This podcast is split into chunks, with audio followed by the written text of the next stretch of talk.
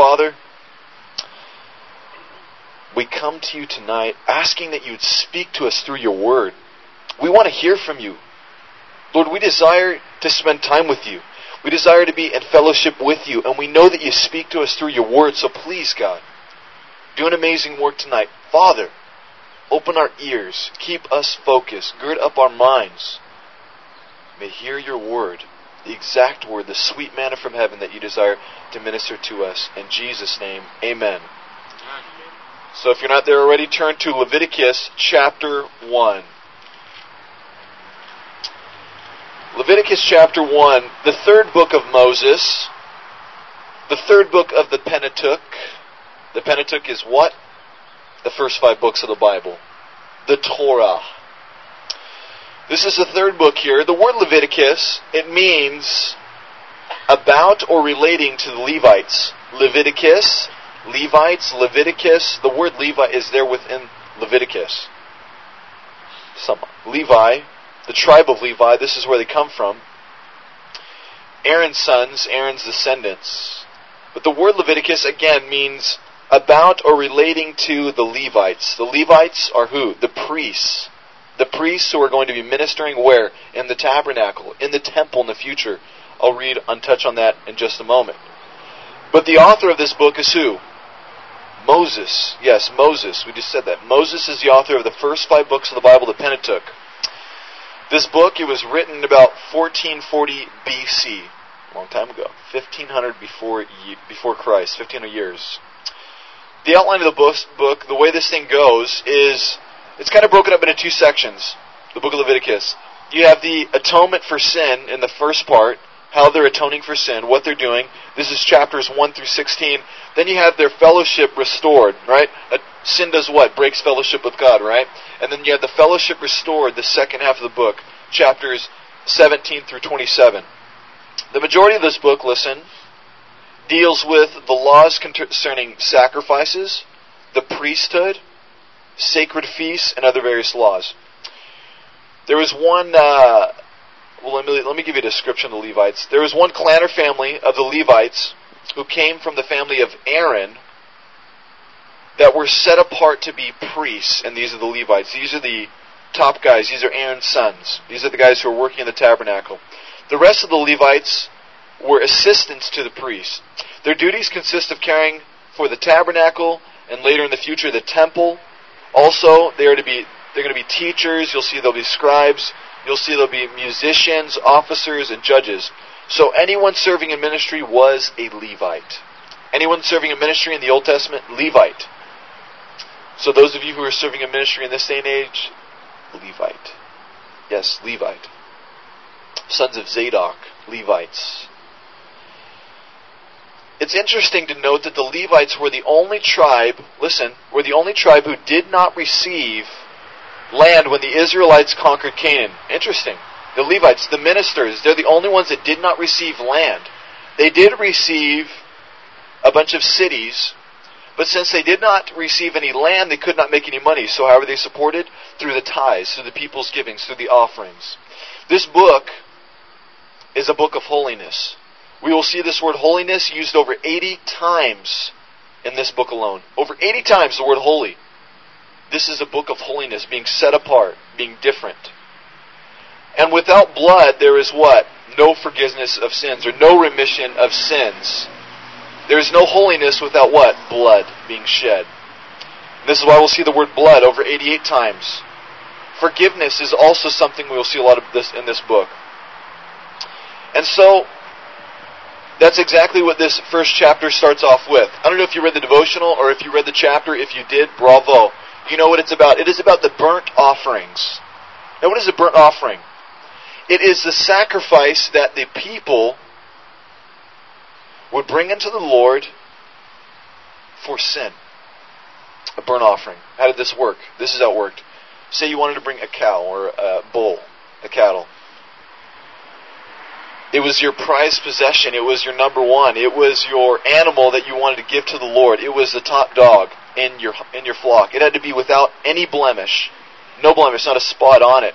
I think if you if you go over to Israel, I've been there, and uh, You go over there and you, you, you you'll talk to the the guys there. Even they call themselves Levites, and they're preparing this red heifer.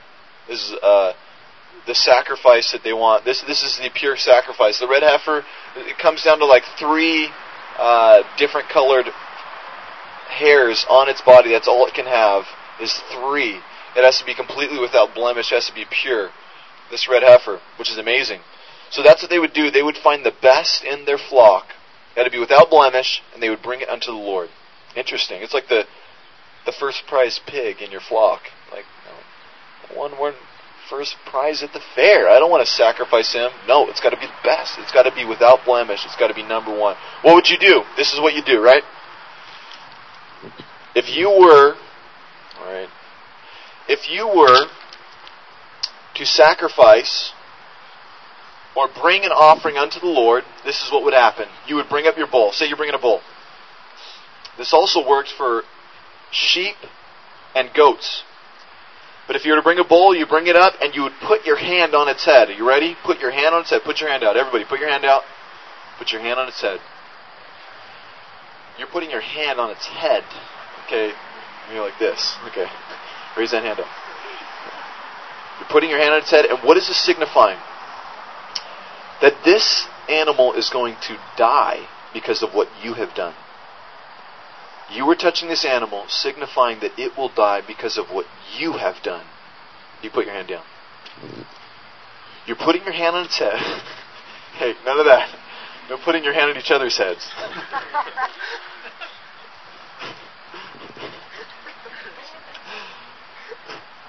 you put your hand to signify that this thing is dying in your place. You understand?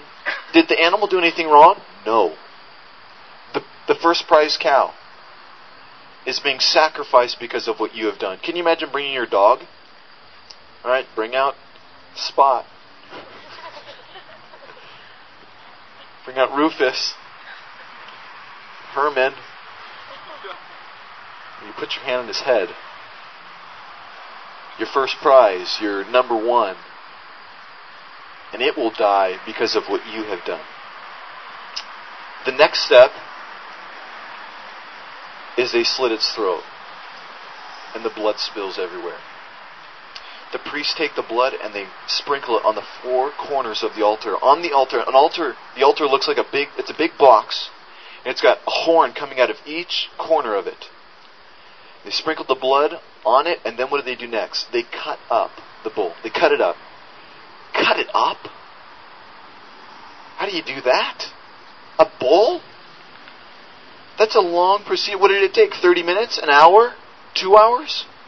Do you do? Take out the big saw and just start wailing? I mean, think about it. This is hard work. This is sick work. This is dirty work. But this is what happened. And they would cut it up. And they would the man would have to take out the insides and guess what? I know this is disgusting, but I want you to know. I want you to be able to picture this in your mind. They would take the insides and they would wash it. They would have to wash it in water. And then after that, they would have to take the legs, the legs, and wash it in water. I can't imagine doing this. You imagine your dog, right? The insides. And the legs? What? I mean, sitting there, your prized possession. Like this thing could have brought us a lot of meat. This is a primo cow. And washing it in the water there. And then after the insides and the legs are washed, they set everything on the altar in line. They, they set wood down first, the priests do. Then they set the head, and then they set whatever's cut up, and all the way down, they set it back on exactly in the way that it was put together in a, in a row. And then they burn it, they light it on fire. Now, what a bloody mess. I mean, can you imagine what your robe probably looked like after you were done? I mean, whatever you're wearing, you're probably just a mess. I mean, I have footage. I was in Israel.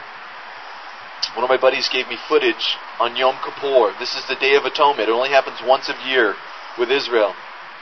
The Day of Atonement, where the, the high priest goes in and makes a sacrifice for the entire nation of the people for their sins. Happens once a year. They can't do it now. Why? Does anybody know? Because they don't have a temple, right? They don't have a temple, so they can't sacrifice. So what are they trying to do? Because their sins aren't forgiven, you see? They don't have anything done. There's, the Jews are still applying to these rules right now. If they had a temple over there, they would be sacrificing just like we're speaking about right now. They would be doing that today in this age. But it's not happening because they don't have a temple. So, I was over there, and my friend showed me a video, 2006, Yom Kippur, Day of Atonement.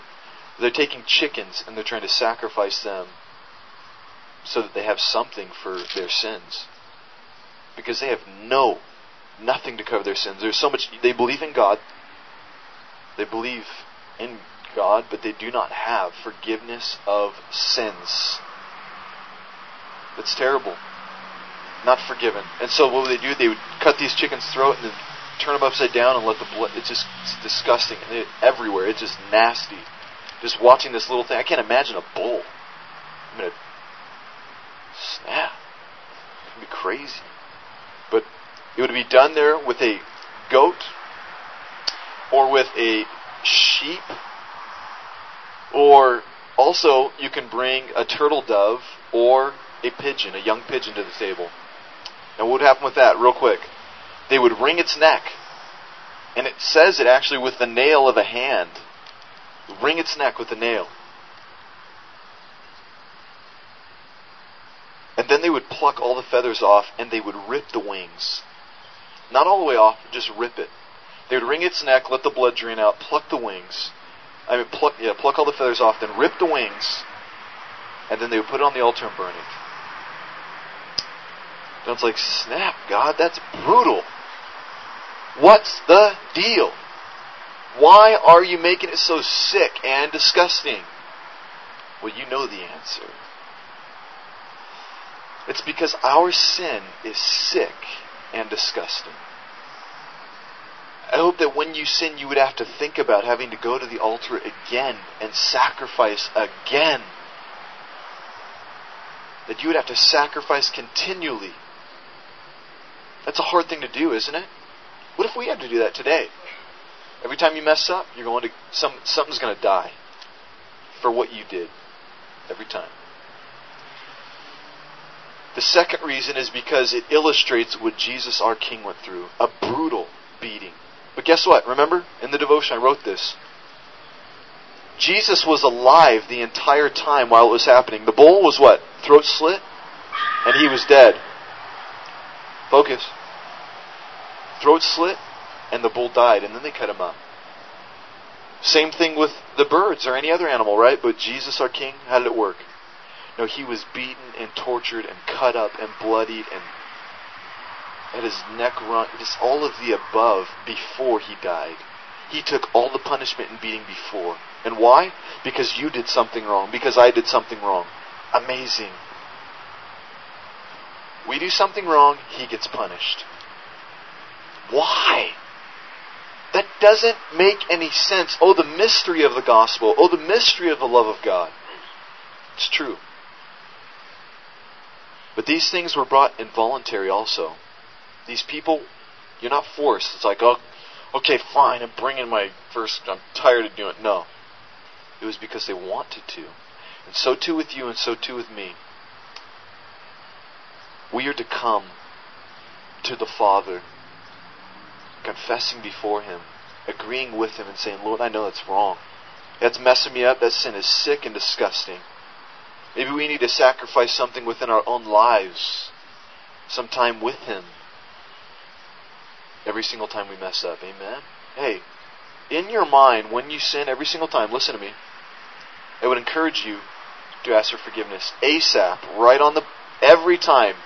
You think something wrong, you say something wrong, anything, everything, every little thing, you ask for forgiveness and you talk to God about it every single time. And watch, you will see, you will see, my friend, all of a sudden how much that you do sin, number one, and you'll be grateful for what God has done for you. So many times I, I think that we become stale to the cross. How many times do we need to crucify somebody in front? If I stood somebody up here and crucified them, how many times before you get stale? How many times before you get bored? Huh? We're just here again another night. Crucify him.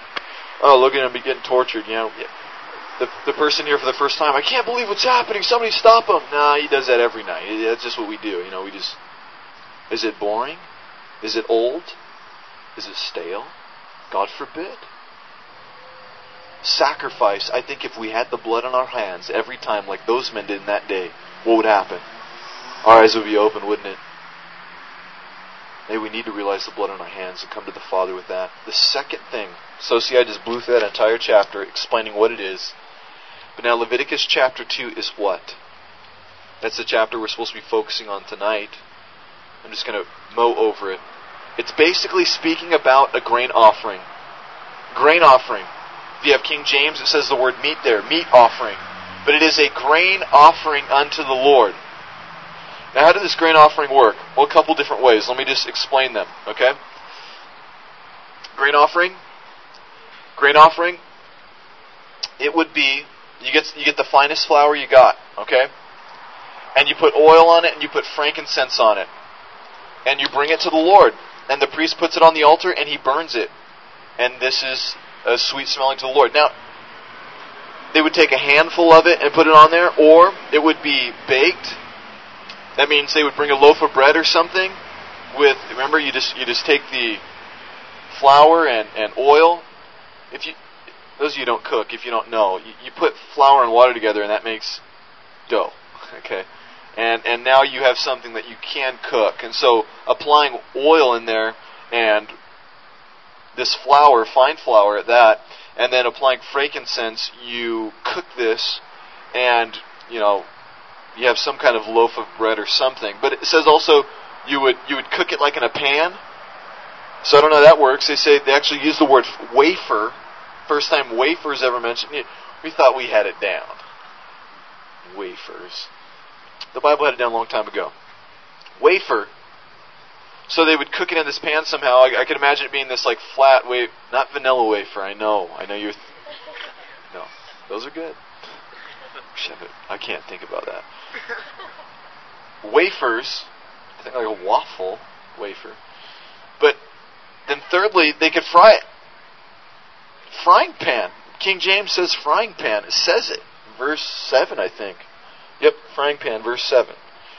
So, they would fry it up and they would bring it to the Lord and it would be cut up into pieces and then they would throw oil and frankincense on it and they would burn it and offer it to the Lord, okay? Also, there was a first fruit grain offering. I'm going to explain what these are and then I'm going to explain why. Okay? There's a first fruit grain offering, and this is when you took the corn and you cut the corn on the cob off. You cut the kernels off, then you roasted them. You poured what? Oil and frankincense on it once again, and you brought it, and they burnt it. Now, every single one of these offerings that were brought, the priests took just a bit of it and burnt it and kept the rest for themselves. It's like, snap, man. It's not fair. Just took the food. No. It's because they had no other way of income, my friends. And let it be a quick lesson to me and to you. You should be tithing to the church to bless your pastor. What? Yeah, you heard me. Because he is taking care of you if you are being fed by him. I talked to a pastor right down the street who has a church. I won't mention which one. Actually, I will. No, I won't. I better not. But he said, he says, I owe Greg my house. And I would give it to him if I could, but I can't. They should pay him more money. Because he has helped more people than any man I've ever seen. He's invested into more lives because of his faithfulness to God, which is amazing. But it's not that we pay money so that a man can be rich, but man, it's like, yeah, bless him, man, for what he's done. Long live the king for what he's done. Bless him. King David was filthy rich. Abraham was filthy. The Lord blessed them abundantly. Solomon, the richest man to ever walk the face of the earth. That's my phone. It's going to turn off. But we should be tithing, and you should not be bitter at any man who's done a work in your life. I hope that you would bless them.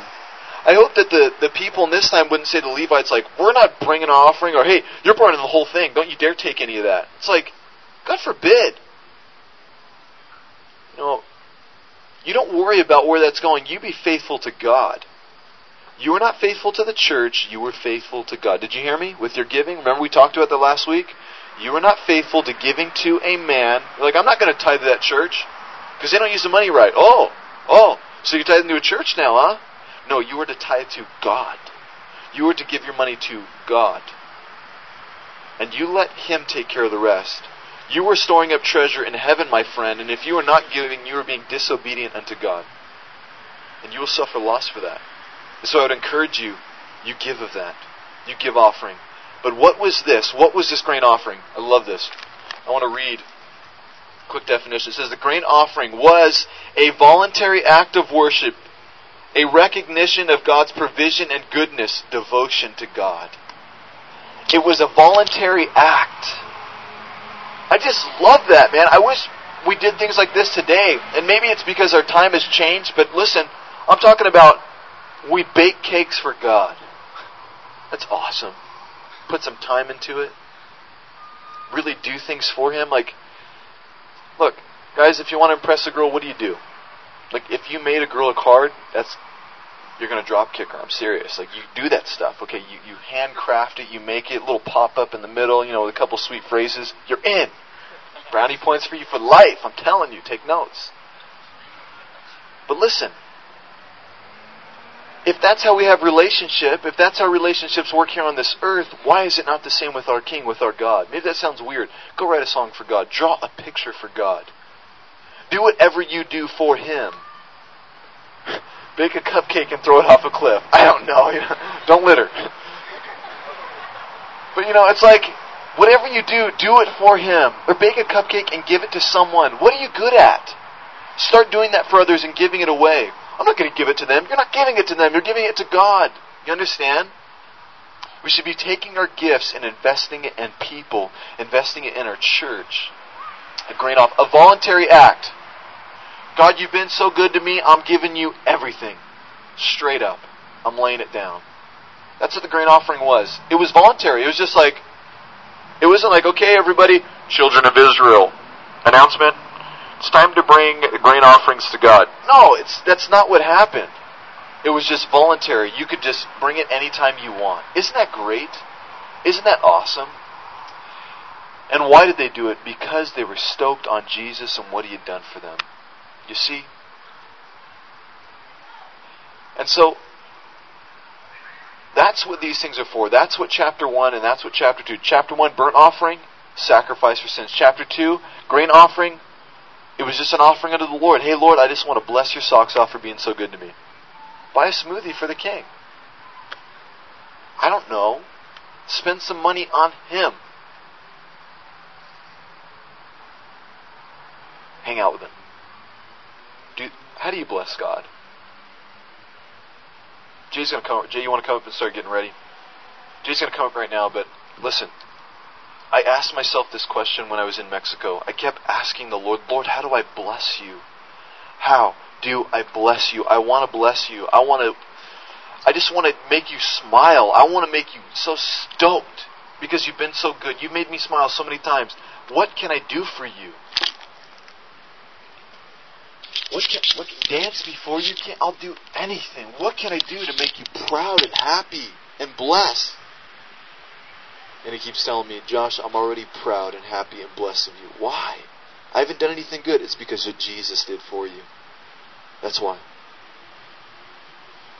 But I want to know specifics. I want to know what I can do for you. And I think this really leads into what we're going to talk about tonight. Jay's going to bring some things to the table, some awesome stuff. Stay focused. I'm going to listen too. I know one thing that you and I can do, one of the greatest blessings you can give God. You want to know what it is? Is be a billboard for Him. Raise that flag in the air. This body, everything about me, everything that I do is Jesus stuff, man. Anything that I'm good at, I'm giving props to the King for it. It's like I'm going to use myself and my image and everything that I am, my any bit of coolness, any bit of talent, any bit of anything I have in me, I'm going to give it to God. I'm going to let people know that everything that I am and all that I do is for Him, you see? That's what it's about. You can do that. I love when when when the CEO of a company says, I follow Jesus with all my heart and I give everything to him and the only reason I have this business is because of him. It's like and no man can say anything. Because, like, Sam, he's a millionaire. What are you going to say to that?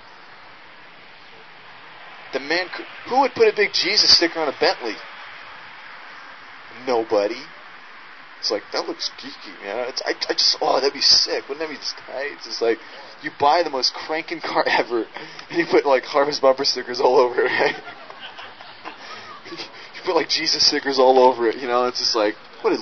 Why would he do that? Because it shows, man. All of this, everything I have, is for him. It's for nothing else. It's because of what he's done for me. I will live for him. I'll walk for him. I'll die for him. You see. And if you have no motivation tonight, you want to know why? It's because you don't know what He's done for you. And you need to seek Him in prayer, my friends. I know it's difficult sometimes to be motivated. I know. It happens to me too.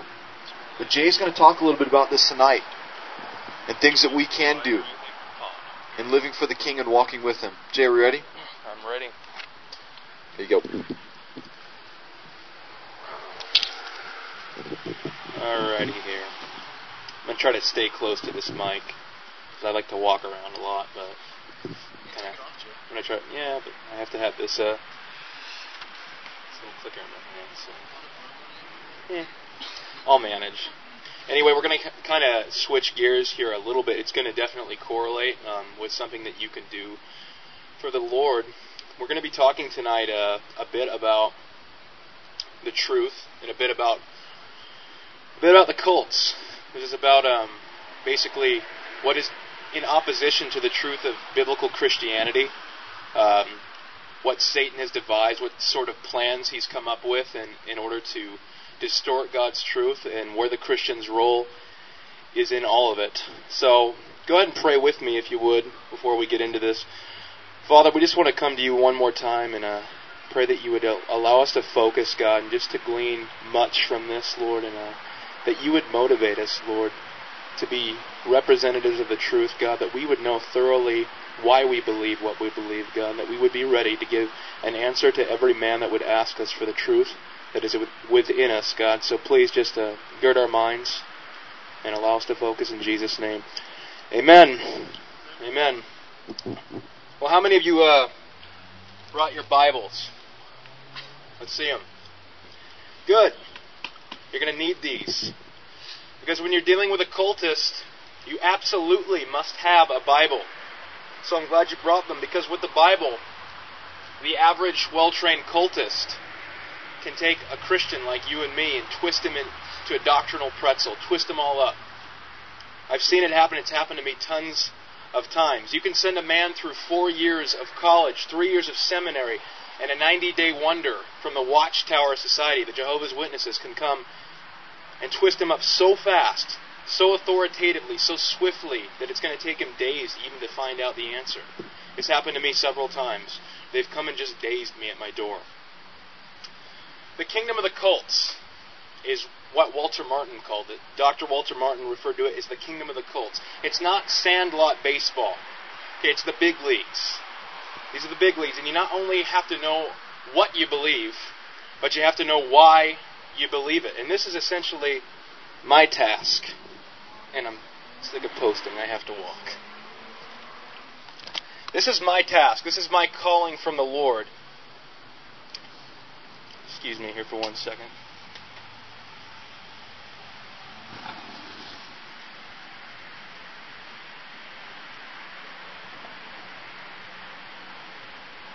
But this is my task from the Lord in talking to you about apologetics so that you may know why you believe what you believe.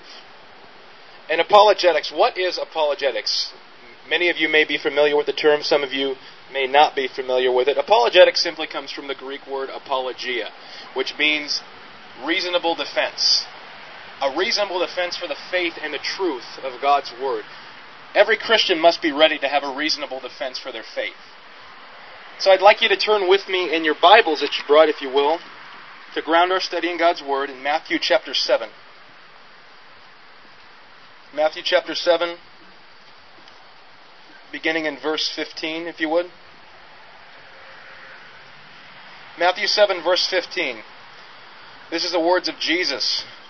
Beware of false prophets who come to you in sheep's clothing, but inwardly they are ravenous wolves. You will know them by their fruits. Do men gather grapes from thorn bushes or figs from thistles? Even so, Every good tree bears good fruit, but a bad tree bears bad fruit. A good tree cannot bear bad fruit, nor can a bad tree bear good fruit. Every tree that does not bear good fruit is cut down and thrown into the fire. Therefore, by their fruits you will know them.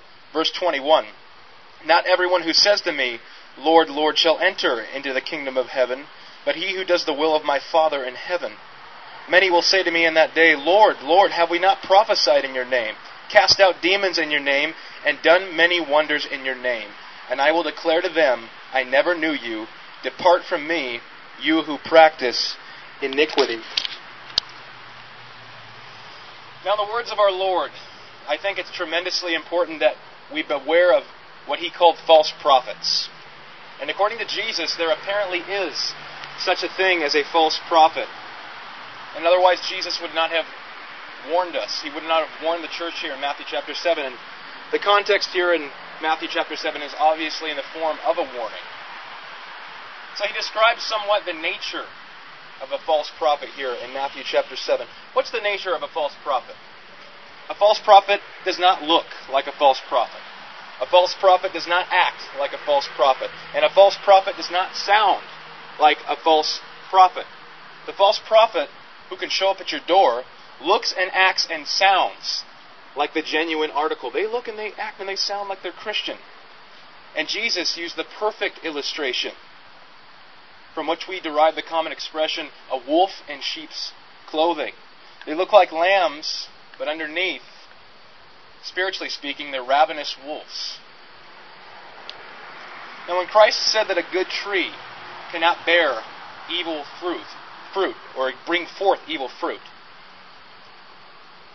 there are cultists and there are people who belong to non Christian religions they can lead moral and ethical lives. Josh and I have met tons of them on the streets. They even lead lives that put Christians to shame. I've seen it. Then the world comes along and they say, Look, look at these people bearing good fruit. They lead great lives. Well, they must be the good tree that Jesus was talking about because they're producing good fruit. But be careful because we have to know what good fruit really is.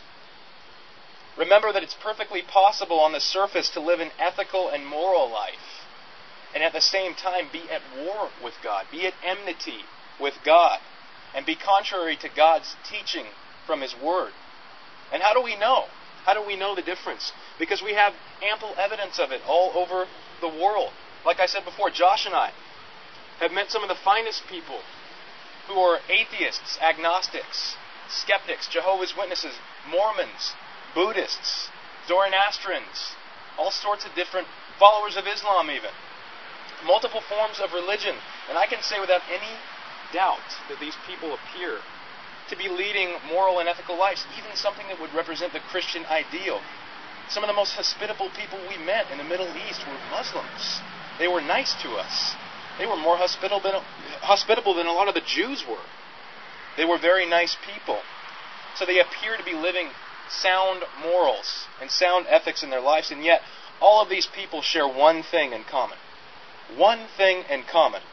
They all deny that Jesus Christ is God or that Jesus is God's way of saving lost souls. That's what they all have in common. So you see, the life on the surface may be acceptable, but it's the doctrine or the teaching that's corrupt.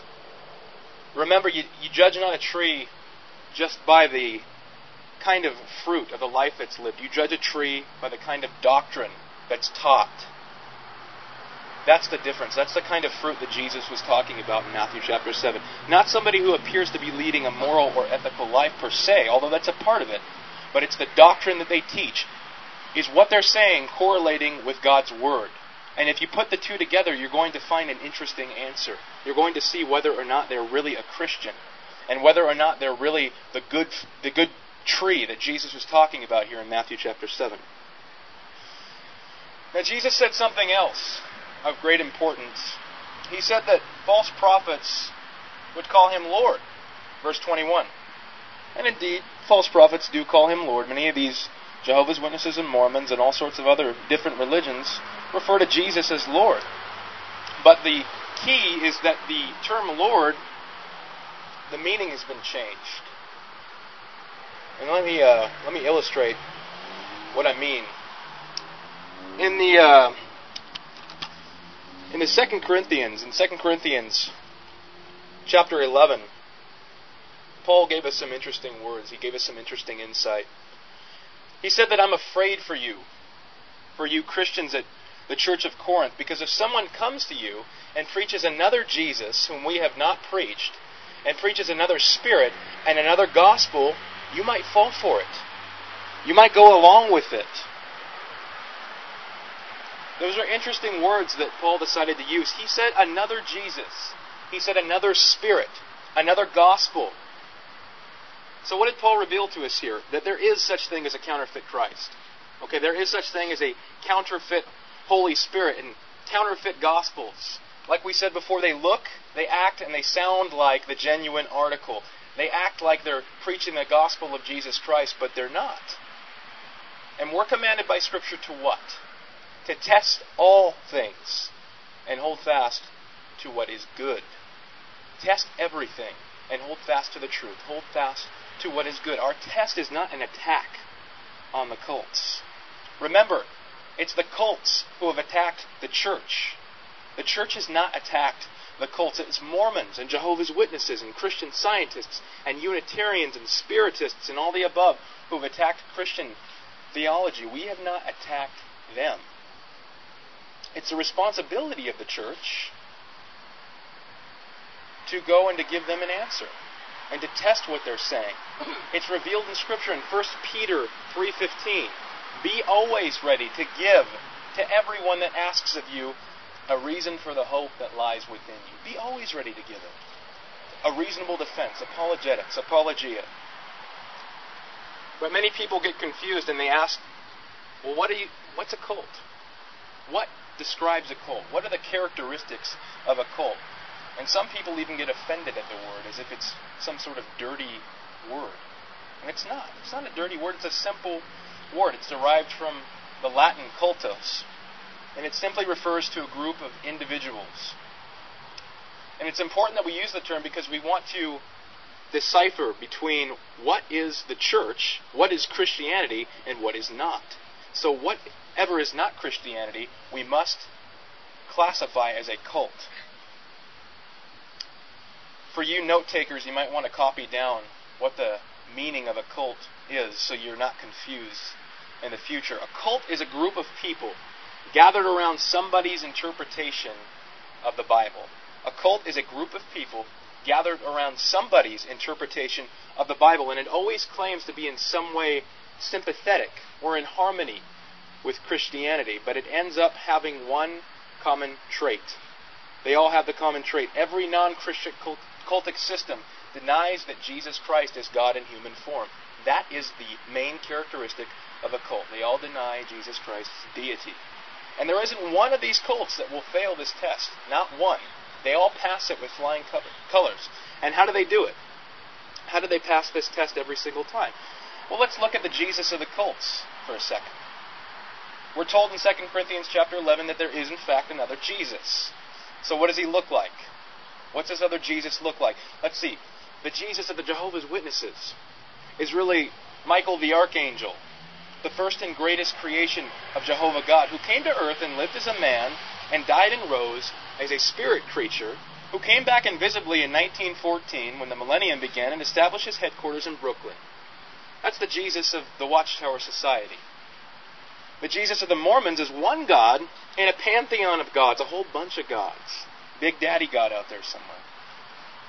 He's a created being, and he's the brother of Lucifer, who fell and later became Satan the devil. And all male Mormons are striving to become gods themselves. That's the Jesus of Mormonism. The Jesus of the Spiritists is an advanced medium in this in the sixth spirit of the astral projection, whatever the heck that means. For those of you who don't know what a medium is, it's in Spiritism. A medium is a good spirit that uh, that you communicate with that connects you to the to the other good spirits and essentially to God, and the bad spirits are the ones who connect you to uh, to demons and demonic things and to Satan. But Jesus isn't God; he's just a good spirit out there somewhere the sixth spirit of the astral projection. And the Jesus of the Christian scientists is just a divine idea. You know, a great idea, a good moral teacher. But he's not God. Come on, guys. The Jesus of the Unitarian, similarly, just an extraordinarily good man, perhaps even a prophet, maybe, but come on, he's not God. His mistaken followers just deified him. They made a mistake. But the bottom line is this that the Jesus of the cults is not the Jesus of the Bible. The Jesus of the cults is not the Jesus of the Bible. Because the Jesus of the Bible said, If you believe not that I am He, or in other words, if you believe not that I am the eternal God, you will die in your sins. For where I am going, you cannot come. And this is what separates Christianity from the cults. One theological term separates Christianity from the cults, and that is Christology. The person, the nature, and the work of Jesus Christ. The key ultimate test to whether or not something is Christian. If you are corrupt in your doctrine of God, the person, the nature, and work of Jesus Christ, Christology, it doesn't matter where else you're right. You cannot be Christian. You are not Christian. And this, the most singularly important question in dealing with the cults is this What do you think of Christ? Who is Jesus? That's the question. Forget about arguing with the Jehovah's Witnesses about hell. Forget about arguing with the Spiritists about phenomenon, extrasensory perception, and all the other jibber jabber that follows. Forget about arguing with the Christian scientists about the existence of matter, or are we even really here at all? Forget about arguing with them about that. Forget about arguing with the Unitarians about the historicity of the Gospels and the Dead Sea Scrolls. Just get down to the only important question that there is Who really is Jesus Christ? Who is he to you? For if he truly is the eternal God, as he claimed, guess what happens to the kingdom of the cults? It disintegrates. Its whole infrastructure collapses because they all deny that Jesus Christ is God in human form. And if that's true, well, everything else they say logically follows it destroys itself. Get down to the important questions. Now, I'm reminded many times in, in studying the cults that the church, the body of Christ, has a great, great responsibility. We have a great responsibility. It's a good thing when we study the cults, we get stirred up inside because it motivates us to know why we believe what we believe and to have an answer for these people. Because these people are genuinely deceived. It's not as if they're out here preaching something that they know they're deceiving people with. They're genuinely deceived themselves. And we must combat deception with truth, you guys. 170 years ago, 170 years ago in this country, there wasn't a thousand cultists. There wasn't a thousand people that were actively in cults. And today there's an estimated 20 to 25 million people actively involved in cults. 20 to 25 million from not even a thousand 170 years ago. That's alarming.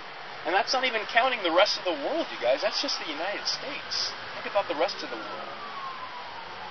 And they're growing in our mission field right now at an alarming rate. They're growing more and more and more and more. And the combined missionary force of the Protestant church, the Orthodox, even the Catholic churches is less than 100,000 full and part time workers. Sorry, I can't concentrate.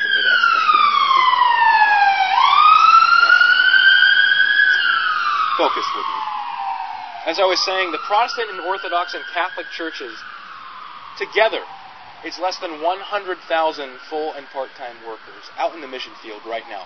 The Watchtower Society, for example, the Jehovah's Witnesses, have over 370,000 full and part time workers right now, and that number is growing rapidly.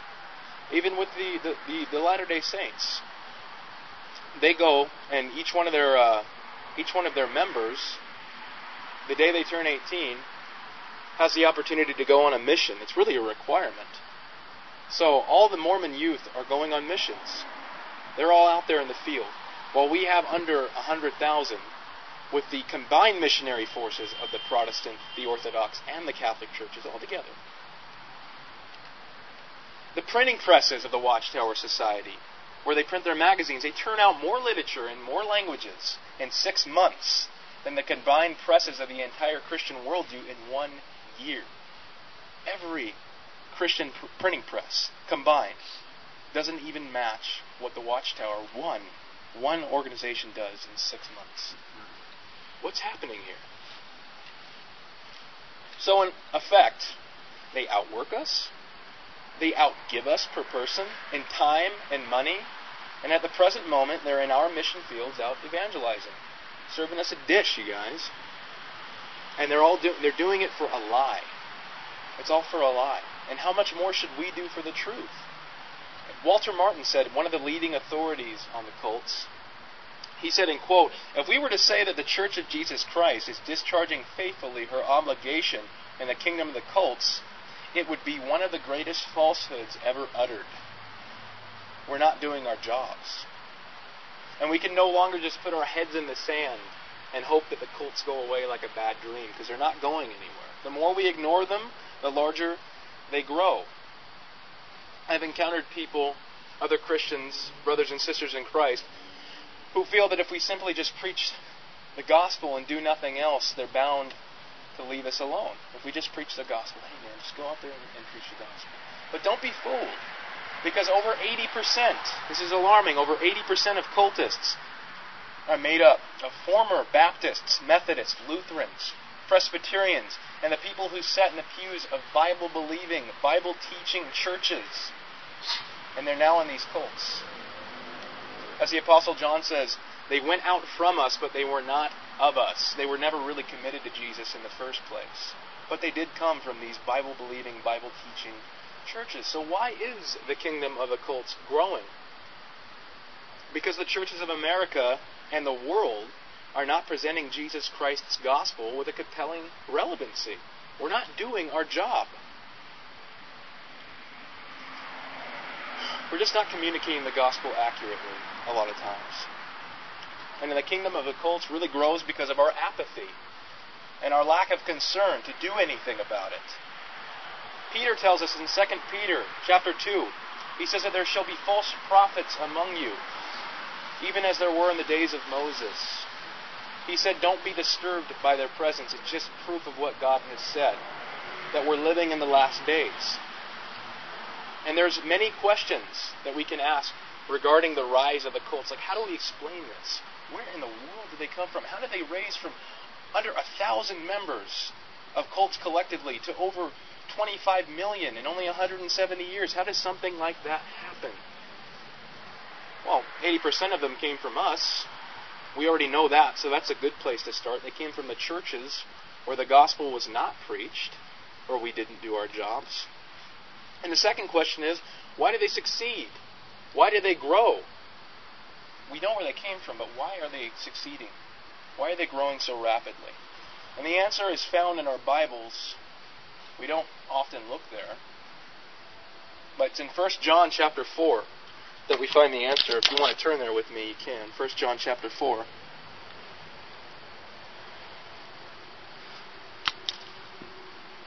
Beginning in verse 5, John tells us, They are of the world, therefore they speak as of the world, and the world hears them. We are of God. He who knows God hears us. He who is not of God does not hear us.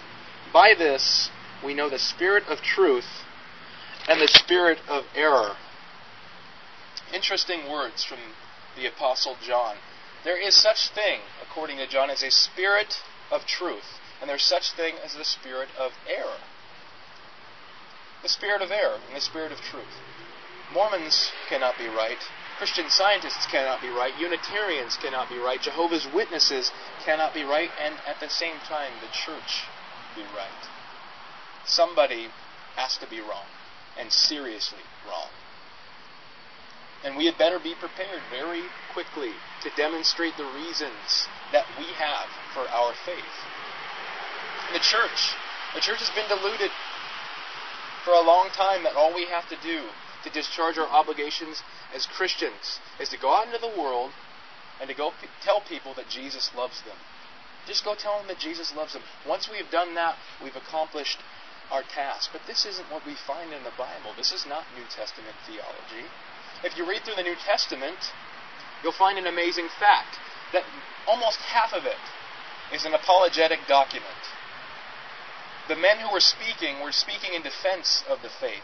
They were giving reasons for their belief in Jesus Christ. They weren't just telling people that God loves them. And even when the Lord, Jesus, was, was questioned by the Pharisees and the Sadducees and the Herodians and the people who were constantly trying to entrap him, he didn't just say to him, Hey man, it's okay. God loves you, bro. Everything's going to be okay.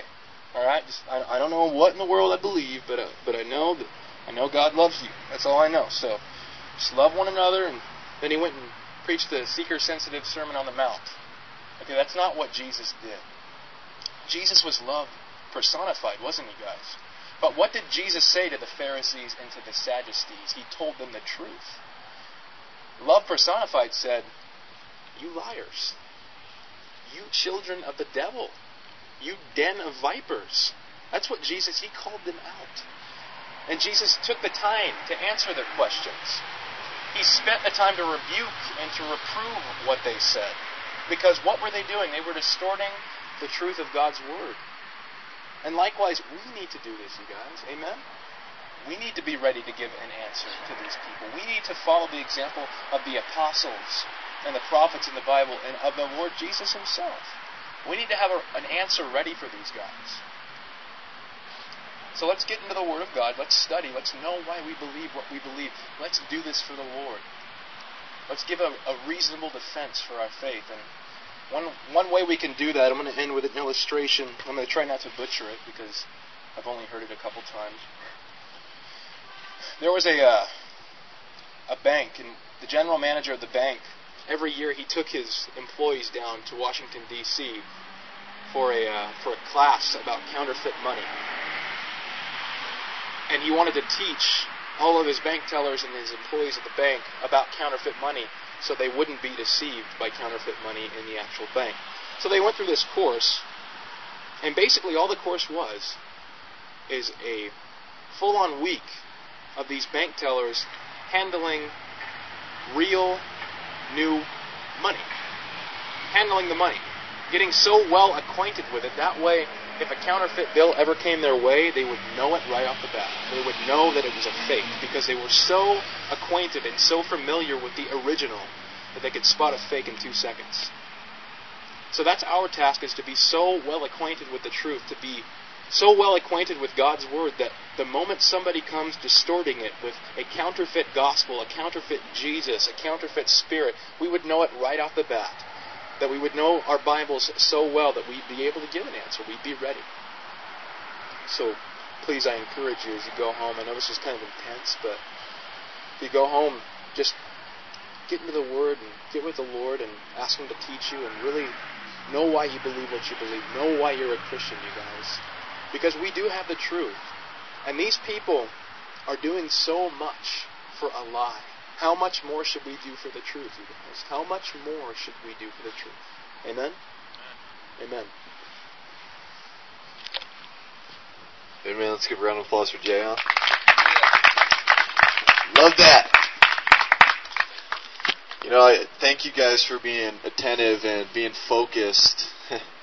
um, I love this I was thinking about like what kind of benefits can we gain from going long and and and uh, listening to long messages. It stretches your mind. It stretches your attention span over 30 minutes a TV program. Okay, and uh, or even church, even 40 minutes every single week on the dot, and you're out.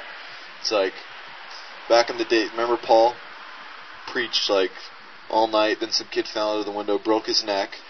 And they brought him up there. Paul was like, bring him back up here. Paul healed him, rose him from the dead, and then kept speaking. Um, and it was like, they don't mess around. You see, but we, we cannot retain much information because of TV. Because we don't read. You see, watching TV does not help you, my friend. Or staring at the computer. I'm telling you, you're entertained by something. It's difficult now to listen. To me too. Me too. I sit here and I'm like, I can feel my mind wander and I have to catch myself and come back in, start tuning in again. But I, I appreciate it that you're stretching your mind, you're staying focused, and so when you feel your mind starting to daze, look as an opportunity to grab on and to stretch your mind. But I love the things that Jay has said, and gosh, may it be an encouragement to you. I am sick and tired of seeing weak little Christians get slapped around, okay? No more. If we rose up an army right here, I just watched 300. If you've seen that movie, it's like, ah! You know, I just like, I want to get crazy, like start being. But I was thinking about that just in the ways of Christ. Like just being ripped for the king, you know? It's like any man comes up against, I got more moves, you know what to do. Oh! Oh! You know, it's like you're on it. I mean, he can't even phase you. Because you know what you believe and why you believe it. When you have the truth, what man? What man can bring anything at jokes? I mean, you're to get slapped in the face every time. I mean, I love when somebody starts calling me out my faith. Like, oh, a little Christian boy, you're to go to church and this and that. Yeah, it's better than going to a party and get faded beating my kids one day. Know, all of a sudden he's like, man, I just got worked. The wages of sin is death. I've been down that lifestyle, it's whack. And now I have life. Life in that abundantly. And you got any questions, man? The Bible's true, and this is why. There is a God, and this is why. Why is Christianity the right way? This is why. And then you bring the gospel, you just smother them with love and watch them drop to their knees and accept Christ. You see? Army. Marines, Navy, Air Force. We're Navy SEAL, man. 300. Stand up. Start studying. Study to show thyself approved unto God. A workman that needs not to what? Be ashamed. Are you ashamed because you don't know? Open your mind. Study. Talk to Jay. Ask questions. We need to know these things and why we believe it. Can you imagine if just this group right here, it's quite a few of us here tonight, can you imagine just this, this group right here, we knew why? You know what damage we could do? Be sick. We'd be an army, unsto- uh, army unstoppable, that's for sure. So let's ask the Father to raise us up from within. Let's ask the Father to purge our hearts, to prick us, to open our minds. You need to ask for yourself, okay? Can you do that? I'm going to ask for us as a group, but I'm going to ask for Josh Thompson, okay? You need to ask for yourself that God works in you what needs to be instilled, okay? Father, we come to you tonight and we say thank you. Gosh, that you've raised up guys like Jay who just know their stuff, that can teach us. And we praise you, God, that we have found truth, Lord, that you have allowed us to find you, that you have found us to find the right way, the absolute right way in this life, the greatest way, the most pleasurable way, the most wonderful, fun, exciting way, the right way, most importantly.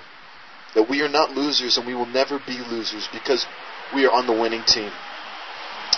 It's such a great thing to know Jesus, and it's not because of us, because we found you. Yeah, right. It's because you found us. It's because you reached down and grabbed us, King. You got our attention, and you saved us from this wicked life. And so, God, I just I pray for myself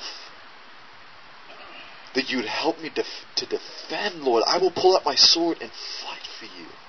I will defend this faith that you've given us. I will give an answer to every single man that comes my way.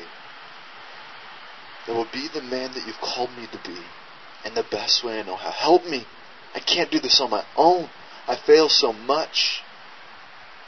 Help me to be able to give an answer and to study and to know why I believe what I believe. And I pray for these that you would help them, Lord, raise up these right here in this group, every single one, to be a soldier that lives for you and fights for you. Thank you for hearing our prayers.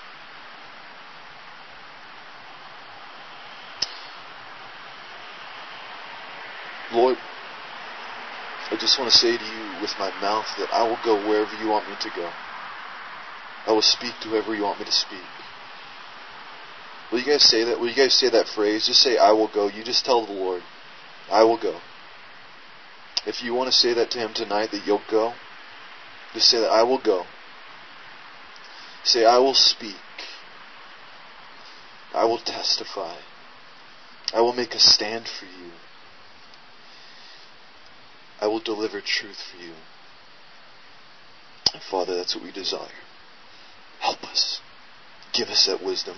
Give us everything we need. We ask in Jesus' name. Amen. Amen. Love you guys.